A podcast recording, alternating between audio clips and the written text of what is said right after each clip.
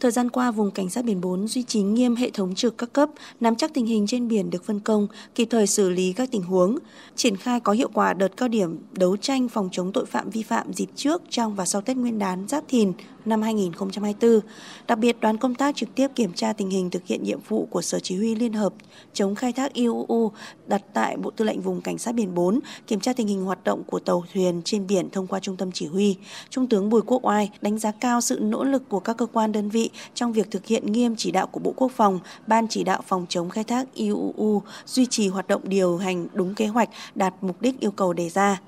đóng quân trên địa bàn tỉnh Cà Mau, Hải đoàn 42 Bộ Tư lệnh Vùng Cảnh sát biển 4 và đoàn đặc nhiệm phòng chống tội phạm ma túy số 4 đã hiệp đồng chặt chẽ với các cấp ủy chính quyền địa phương và các lực lượng có liên quan nắm chắc tình hình an ninh chính trị trật tự an toàn xã hội, đặc biệt là nắm bắt các phương thức thủ đoạn hoạt động của các đối tượng buôn lậu gian lận thương mại trên các vùng biển, sẵn sàng phối hợp xử lý tình huống tổ chức nghiêm túc công tác trực sẵn sàng chiến đấu, đặc biệt trong dịp Tết Nguyên đán Giáp Thìn. Trung tướng Bùi Quốc Oai ghi nhận, đánh giá cao kết quả công tác trực sẵn sàng chiến đấu và chuẩn bị Tết Nguyên đán Giáp Thìn 2024 cũng như các mặt công tác khác của các đơn vị. Bên cạnh đó, chính ủy Cảnh sát biển Việt Nam yêu cầu cấp ủy chỉ huy các cấp tiếp tục nắm quản lý chặt chẽ tư tưởng bộ đội, duy trì nền nếp chế độ trực sẵn sàng chiến đấu, phối hợp hiệp đồng chặt chẽ với các lực lượng, nắm chắc tình hình trên biển, thực hiện tốt nhiệm vụ chống khai thác IUU, nâng cao hiệu quả đợt cao điểm đấu tranh phòng chống tội phạm vi phạm pháp luật trên biển, bảo đảm an toàn tuyệt đối về mọi mặt, tổ chức Tết Nguyên đán Giáp Thìn 2024 cho cán bộ, chiến sĩ